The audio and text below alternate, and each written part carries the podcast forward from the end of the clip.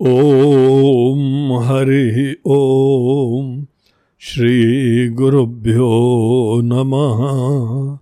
हरिः ॐ आत्मबोध lesson number sixty two. आइए सबसे पहले श्लोक पाठ करें।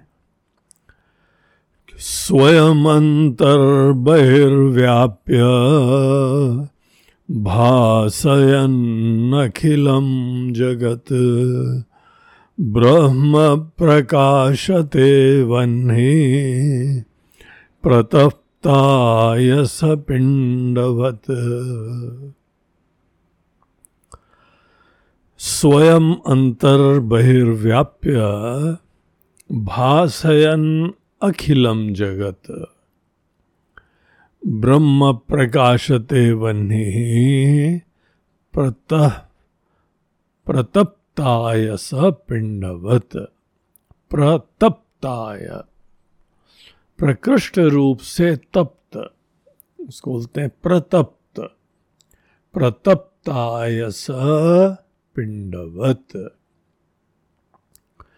पिछले श्लोक में हम लोगों ने ब्रह्म का एक वो प्रसिद्ध लक्षण देखा था कि ब्रह्म को हमें चेतन स्वरूप देखना चाहिए। एक बहुत ही दिव्य चेतन। ऐसा चेतन जो कि यद भाषा भाष्यते अर्कादी जो सूर्य आदि को भी प्रकाशित करता है। लेकिन जिससे सूर्य आदि प्रकाशित नहीं कर सकते हैं, जो सब चीज़ों को केवल प्रकाशवान ही नहीं, दुनिया की समस्त चीज़ों को जड़ तो प्रकाशित करता ही है, लेकिन बाहर के चेतन प्रकाशवान चीज़ें भी ये प्रकाशित कर रहा है।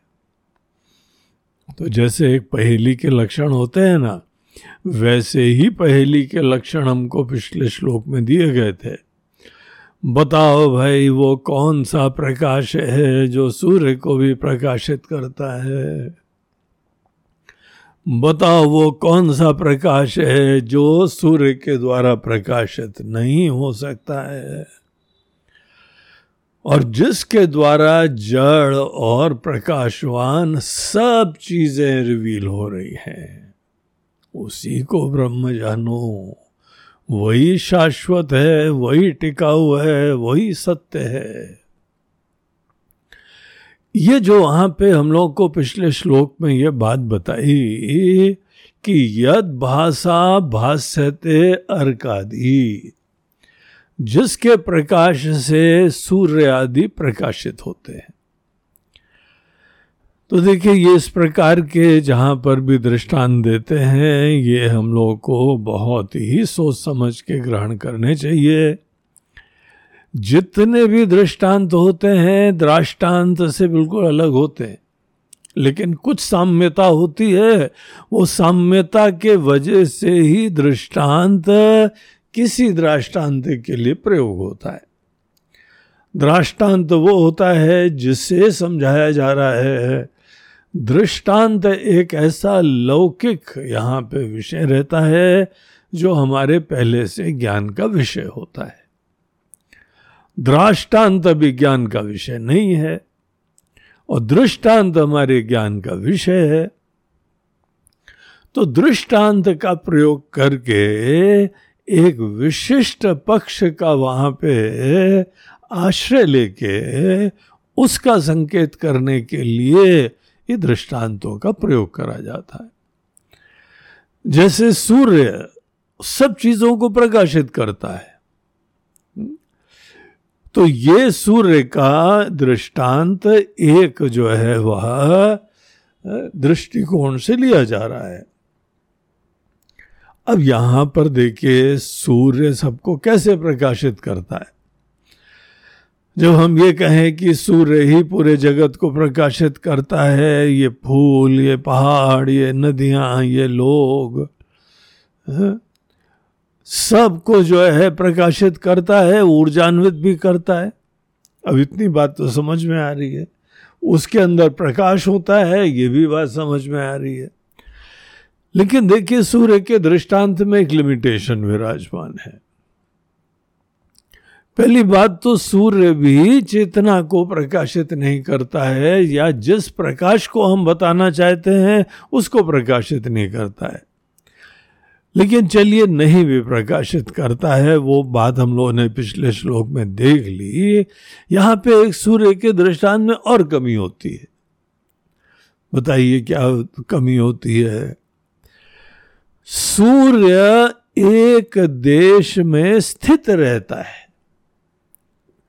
अब हम आकाश मंडल में देखते हैं, ऊपर जो है सूर्य हमको बहुत ही कोई दे दीप्यमान प्रकाश पुंज दिखाई पड़ता है, वो दूर जगह स्थित रहता है और इतना ज़्यादा जो है प्रकाशवान है कि वहाँ से खड़े होके पूरे जो है हमारे सोलर सिस्टम को प्रकाशित कर देता है। पृथ्वी है, यहाँ पे और शुक्र ग्रह, शनि ग्रह, मंगल ग्रह, सब जितने हैं, सब सूर्य देवता वहाँ से खड़े होके एक ही जगह होके प्रकाशित करते सूर्य देवता तो एक ही जगह स्थित रहते हैं, हम लोग उसके चारों तरफ़ परिक्रमा कर रहे हैं। हम लोग घूमते रहे, मगर हमको लगता है कि सूर्य देवता घूम रहे हैं, क्योंकि अपने घूमने का एहसास नहीं होता है। इसीलिए हम बोलते हैं, सूर्य का उदय हो रहा है, सूर्य का अस्त हो रहा है। भले सूर्य का अस्त हो रहा हो, नहीं हो रहा हो, लेकिन एक बात ध्यान दीजिए, एक ही जगह विराजमान है ना। एक ही देश में स्थित है। अगर हम सूर्य के दृष्टांत को लेते हैं तो ये यहाँ पर परमात्मा के बारे में ये एप्लीकेबल नहीं हो पाते हैं। क्या यहाँ पे हमको उपनिषद, क्या यहाँ पे हमको समस्त वेदांत शास्त्र ये दिखाना चाहते हैं कि जैसे सूर्य भी सबको प्रकाशित करता है, लेकिन एक देशीय है, एक ही जगह विराजमान है। क्या उसी तरीके से आत्मा भी एक ही जगह विराजमान होती है? हम लोग आज अज्ञान के काल में तो अज्ञान की अवस्था में यही सोचते हैं कि आत्मा हमारे अंदर है। सब लोगों के अंदर उनकी आत्मा होती है। यही धारणा है ना हम सब की तो ये धारणा हमारी अज्ञानवशात है। हम यहाँ आत्मा को नहीं जानते हैं और एक उपहित चेतना को आत्मा जानने लगे। हमारे शरीर मन बुद्धि के द्वारा कंडीशन उपहित, जैसे बिजली एक बल्ब से अभिव्यक्त एक बल्ब रूपी उपाधि मात्र से जो बिजली अभिव्यक्त हुई है, वो ही इस बल्ब का प्रकाश है। उसी प्रकार से जो एक चेतन तत्व है, जो हमारे शरीर मन बुद्धि के वजह से अभिव्यक्त हो रहा है, उसकी अभिव्यक्ति हमारी उपाधि की सीमाओं से संकुचित है। अगर किसी के मन के अंदर ज्ञान है तो ज्ञान की अभिव्यक्ति हो रही है। अज्ञान है, अशांति है, विकार है, राक्षसी वृत्ति है तो वही यहाँ पे अभिव्यक्ति होती है। तो ये अभिव्यक्ति जो हो रही है, हम यहाँ अपने एक इंसान को बोलते हैं कि ये बहुत अच्छा है और एक बहुत ही दुष्ट है। क्या दुष्ट है? क्या अच्छा है? अभिव्यक्ति। अभिव्यक्ति किसी एक व्यक्ति की बहुत अच्छी है और किसी एक व्यक्ति की अभिव्यक्ति बहुत ही दुष्ट है, राक्षसी है, पापमय है, नीचता से युक्त है। कोई आत्मीयता नहीं, कोई संवेदना नहीं, कोई इंसानियत ही नहीं। ऐसी जो है यहाँ पे अभिव्यक्ति अवश्य होती है। अभिव्यक्तियों में जो है वो बहुत ही दिव्यता भी हो सकती है, बहुत ही आसुरी भावना भी हो सकती है। लेकिन ध्यान रखिए कि अभिव्यक्ति व्यक्ति की वास्तविक आत्मा नहीं है। अभिव्यक्ति क्या है? जीवन तत्व, उसकी ही उपाधि के गुण दोष से युक्त फिर मैनिफेस्ट कर रहा है। यही तो भूल हुई है। इंसान को अज्ञान के वजह से यही भूल हो गई है कि हमको पता नहीं है कि अभिव्यक्ति किसकी होती है। समस्त अभिव्यक्तियों से पूर्व हम क्या होते हैं? और अभिव्यक्ति समाप्त तो हो जाएगी, फिर हम क्या होंगे? इस चीज़ का ज्ञान न होने के वजह से जो अभिव्यक्ति हो रही है, उसी में हम आत्मभाव उत्पन्न कर लेते हैं। हमारा जन्म हुआ, हमारी वृद्धि हुई, हमारा क्षय हो रहा है और हमारा एक दिन नाश हो जाएगा। तो निश्चित रूप से किसी का जन्म होता है, किसी की वृद्धि क्षय होती है और किसी का यहाँ पे नाश भी होता है। हमारे अनेकों ऋषि मुनि लोग देखिए ईश्वर भी अपने शरीर को यहाँ पे धारण करके प्रकट हो जाते हैं और उनकी भी बड़ी दिव्य अभिव्यक्ति होती है। क्योंकि उनकी उपाधि बहुत विशुद्ध सत्व प्रधान है। विशुद्ध सत्व प्रधान उपाधि के कारण उनकी जो है अभिव्यक्ति बहुत ही दिव्य होती है। तो अभिव्यक्तियाँ जो हैं, वो जिस जिसकी हुई, शंकराचार्य जी जिन्होंने आत्मबोध ग्रंथ लिखा। एक समय जब उनका शरीर था, मन था, बुद्धि थी तो बहुत दिव्य अभिव्यक्ति हो रही थी।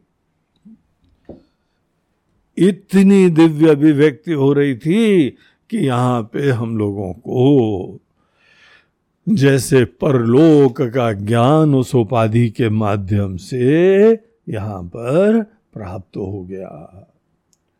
हम लोगों का सौभाग्य है कि ऐसी अभिव्यक्ति होती है। ज्ञानियों की अभिव्यक्ति, भगवान की अभिव्यक्ति, ये जो अभिव्यक्तियाँ होती हैं, इन्हीं से हमको अदृष्ट तत्व का ज्ञान होता है। लेकिन वो तो ठीक है ये तो हम लोगों के पुण्य थे ऐसे यहाँ पे ज्ञानवान लोग थे, उन्होंने ग्रंथों की रचना भी करी, ईश्वर भी आए, उन्होंने अपनी लीलाएँ करी और उसके उपरांत वो चले गए हम्म? तो ये ध्यान रखो, वो भी चले गए अभिव्यक्तियाँ भले ईश्वर की हों, अभिव्यक्तियाँ भले गुरुओं की हों, संतों की हों, ऋषियों की हों, हमारे पूर्वजों की हों, हमारे दादा परदादा की हो, अनेकों के तो माता पिता की हो। चले गए ना वो साहब? तो ये अभिव्यक्तियाँ, क्योंकि उपाधि के ऊपर आश्रित होती है, और उपाधि नश्वर तो होती है। जहाँ उपाधि गई उपाधि के माध्यम से जो अभिव्यक्त तो हो रहा था, वो भी गया। इसी से प्रमाण हो जाता है कि जो अभिव्यक्तियाँ हैं, वो आत्मा नहीं है। लेकिन इतना सोचे कौन? इतना सब चीज़ें जो है, विचारते ही नहीं है, और तो भी जीवन भर अभिव्यक्ति को ही आत्मा समझ लेते हैं। अभिव्यक्ति निश्चित रूप से एक देशीय होती है। एक ही जगह विद्यमान होती है और वो भी हमारे शरीर के अंदर विद्यमान होती है, क्योंकि शरीर के माध्यम से अभिव्यक्ति होती है।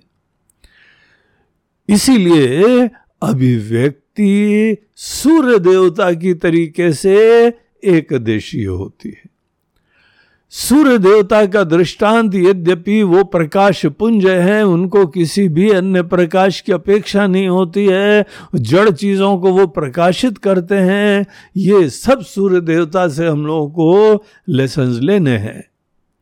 लेकिन सूर्य देवता का दृष्टांत आत्मा के, ब्रह्म के दृष्टांत के लिए फुली एप्लीकेबल नहीं होता है। क्यों? क्योंकि सूर्य देवता एक देशी है। और यहाँ तो हम लोग अपने आप को एक देशीय जो समझ रहे हैं, इसी को मोह कहा जा रहा है, इसी को अज्ञान कहा जा रहा है।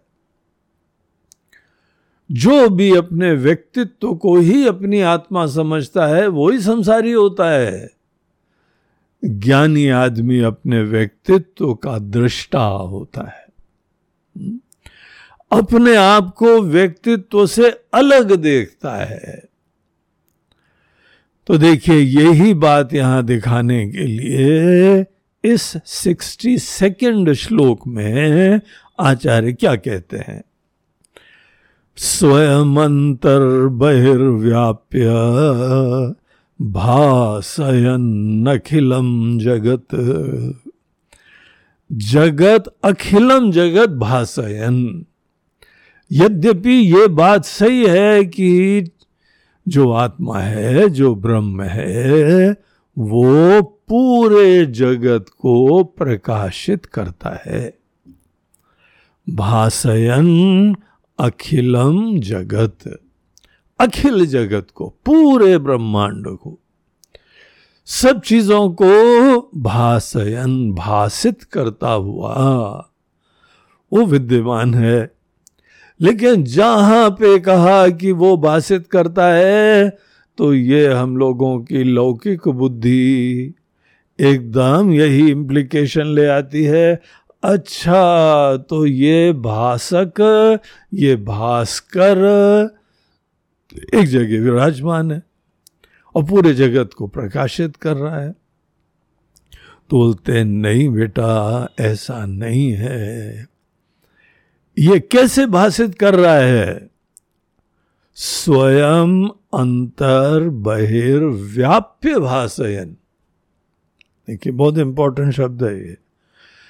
स्वयं खुद ही अंदर बाहर हर चीज़ के, हर चीज़ के अंदर बाहर ये विराजमान है। एक देशी नहीं है। केवल हमारे हृदय में विराजमान है हमारे जो है वह मस्तिष्क में विराजमान है, ऐसा कुछ नहीं है। आत्मा यहाँ से जाती है तो कहाँ जाती है? जो भी जाति वाति की बात है ना आने जाने की बात आपको पता है किसके लिए एप्लीकेबल होती है? जो एक देशीय होता है। जहाँ किसी ने यह प्रश्न पूछा कि आत्मा यहाँ से कैसे जाती है एक सज्जन ने तो बड़ा एक्सपेरिमेंट ही करा, बोलते हैं कैसा करते हैं, हम किसी व्यक्ति को पूरा अच्छी तरीके से अंदर ऑक्सीजन वगैरह लगा देंगे। मरणासन्न व्यक्ति को ऑक्सीजन तो लगा देंगे, लेकिन टोटल हम उसको वैक्यूम में सील कर देंगे। केवल वो जो है, उसी ऑक्सीजन सिलेंडर से सांस लेता जाएगा, बाहर ये पूरा एयर प्रूफ कर देते हैं। तो वो सोच रहे थे कि जहाँ पे उसके प्राण निकलेंगे तो वो कहीं पर जो है वो क्रैक मार देगी। कांच एक जगह से क्रैक हो जाएगा और आत्मा निकल जाएगी।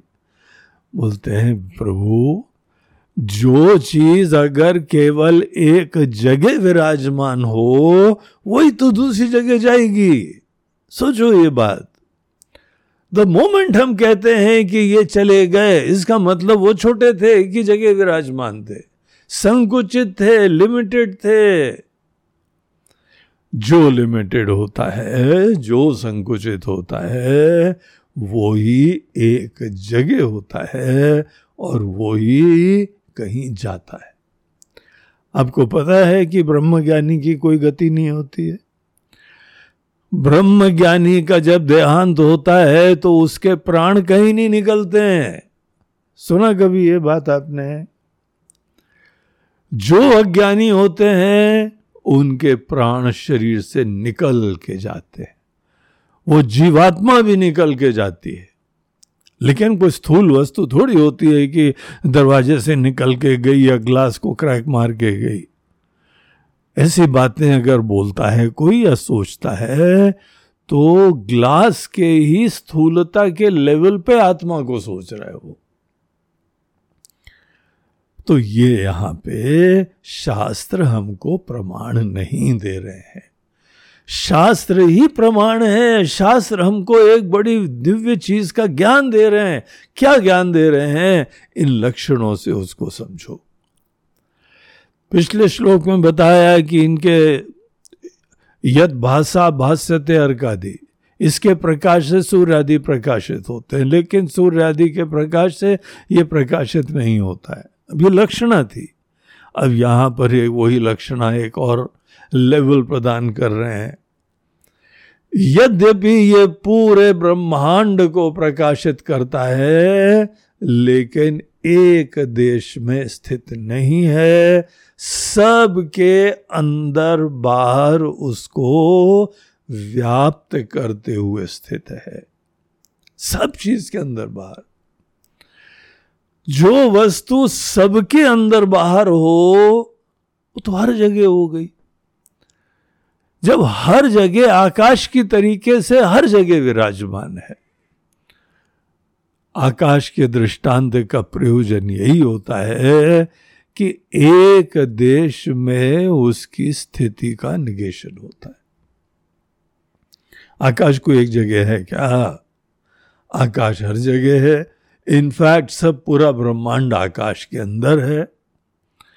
जैसे सब आकाश के अंदर समाये हुए हैं, आकाश पूरी दुनिया को अपने आगोश में समाया हुआ है। तभी बोलते हैं, आकाश सर्वव्यापी है। यहाँ पर जो आत्मा शब्द से, ब्रह्म शब्द से शास्त्र बताना चाहते हैं, बोलते हैं, हर चीज़ के अंदर बाहर विराजमान है। अंदर बाहर विराजमान रहते हुए सबको प्रकाशित कर रही है। देखिए कितना इंटरेस्टिंग लक्षण है। कितने पेन्स ले रहे हैं आचार्य लोग। एक अज्ञात अदृष्ट चीज़ की तरफ़ ध्यान मोड़ने के लिए। बड़ी विनम्रता से उसकी तरफ़ ध्यान मोड़ने का कोशिश करना चाहिए। क्या चीज़ है? जो सब चीज़ों के अंदर बाहर विराजमान है, यहाँ से चालू करिए। जो सबके अंदर बाहर है, पहले तो उसको आप देखिए, सत्ता है। सत जो है एग्जिस्टेंस एग्जिस्टेंस सब चीज़ों के अंदर बाहर कण कण में विराजमान होता है। केवल एग्जिस्टेंस की तरफ़ ध्यान मोड़ो। जो सत्ता है उसकी तरफ़ ध्यान मोड़ो। सत्ता एक सब्सटैंशियल चीज़ है। और हम लोग ऑब्सेस्ड हैं केवल नाम रूप को देखने के लिए।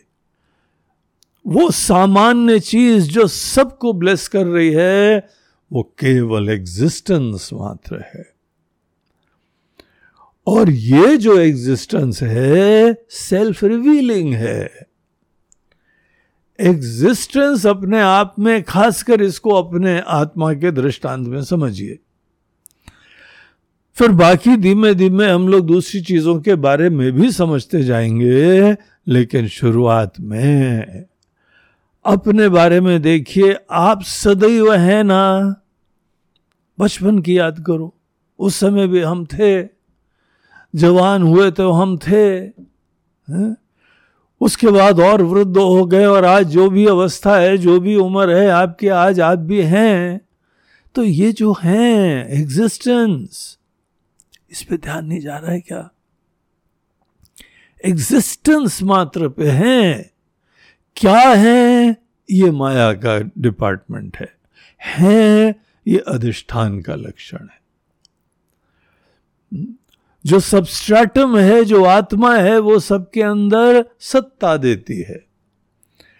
और माया का डिपार्टमेंट ये होता है कि हम क्या हैं, किस रूप में है, किस रंग में है, किस गुण में है, ये सब चीज़ें माया का डिपार्टमेंट होता है। तो केवल है पे ध्यान दो।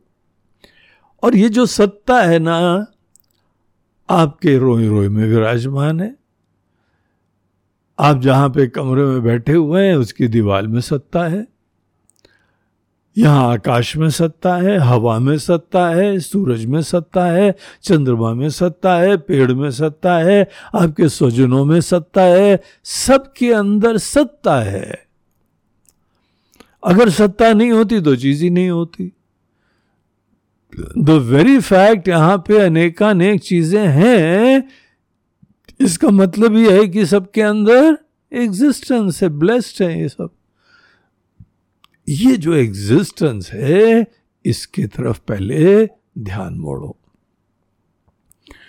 एग्जिस्टेंस पे ध्यान मोड़ेंगे तो ये लक्षण सार्थक हो गया कि अंतर बहिर्व्याप्य सबके अंदर बाहर आप उसकी जो है डिसेक्शन कर लो छोटे छोटे स्लाइसेस कर लो किसी के। अंदर भी सत्ता है, बाहर भी सत्ता है, हर जगह सत्ता विराजमान है। और ये सत्ता जड़ नहीं है। यही सत्ता आपकी आत्मा की तरीके से है? यही तो एकमात्र चीज़ है जो सदैव है। दृष्टा ही सदैव है, दृश्य सब चीज़ें चेंज होती जाती है। रूप तो चेंज होता जाता है।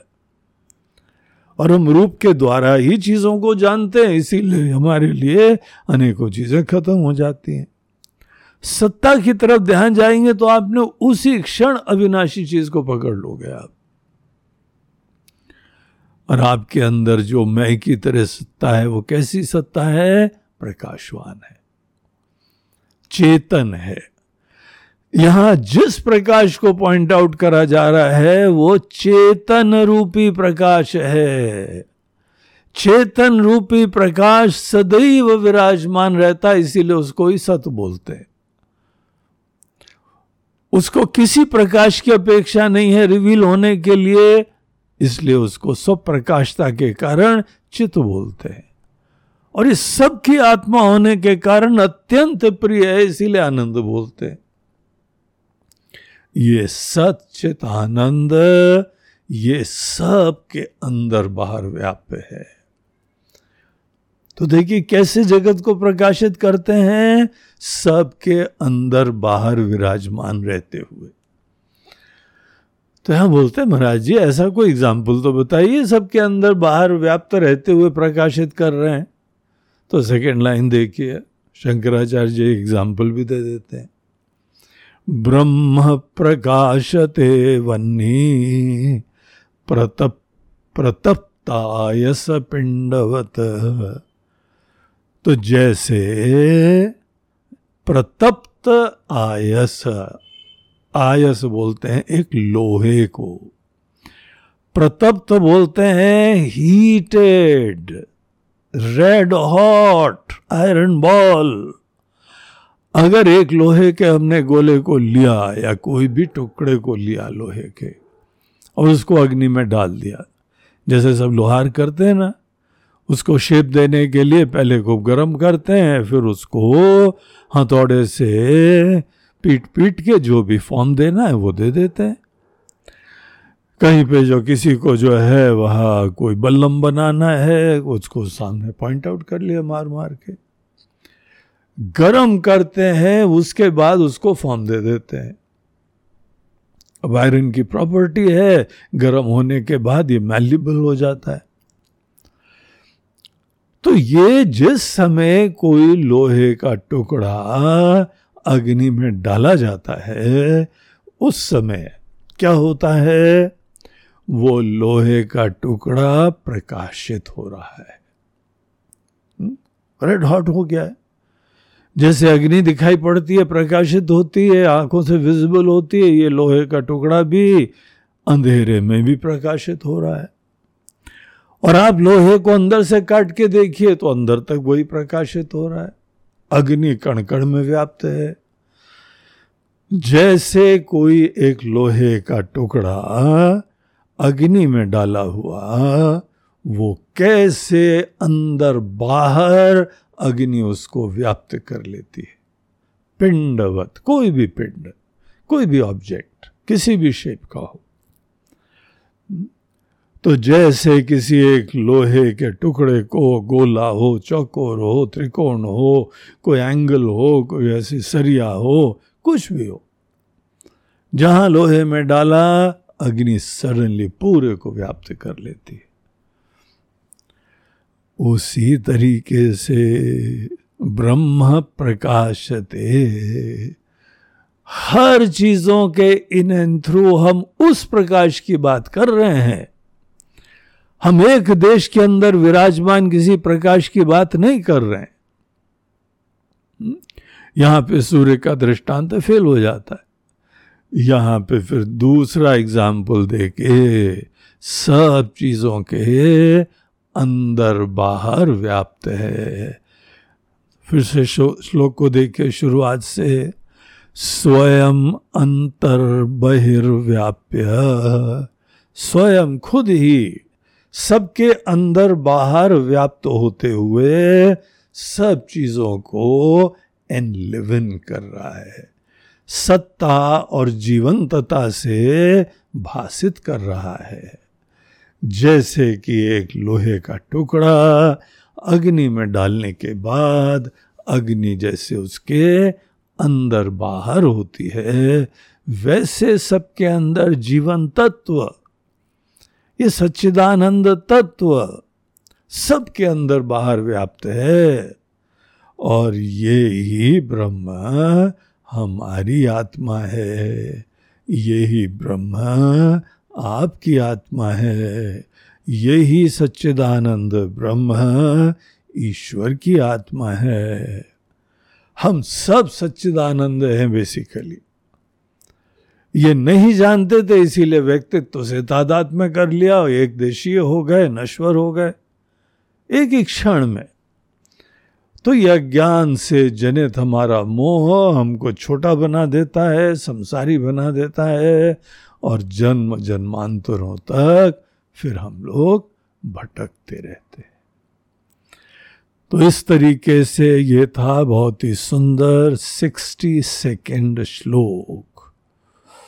इसके साथ ही आत्मबोध का ये श्लोक का भी चर्चा समाप्त होती है।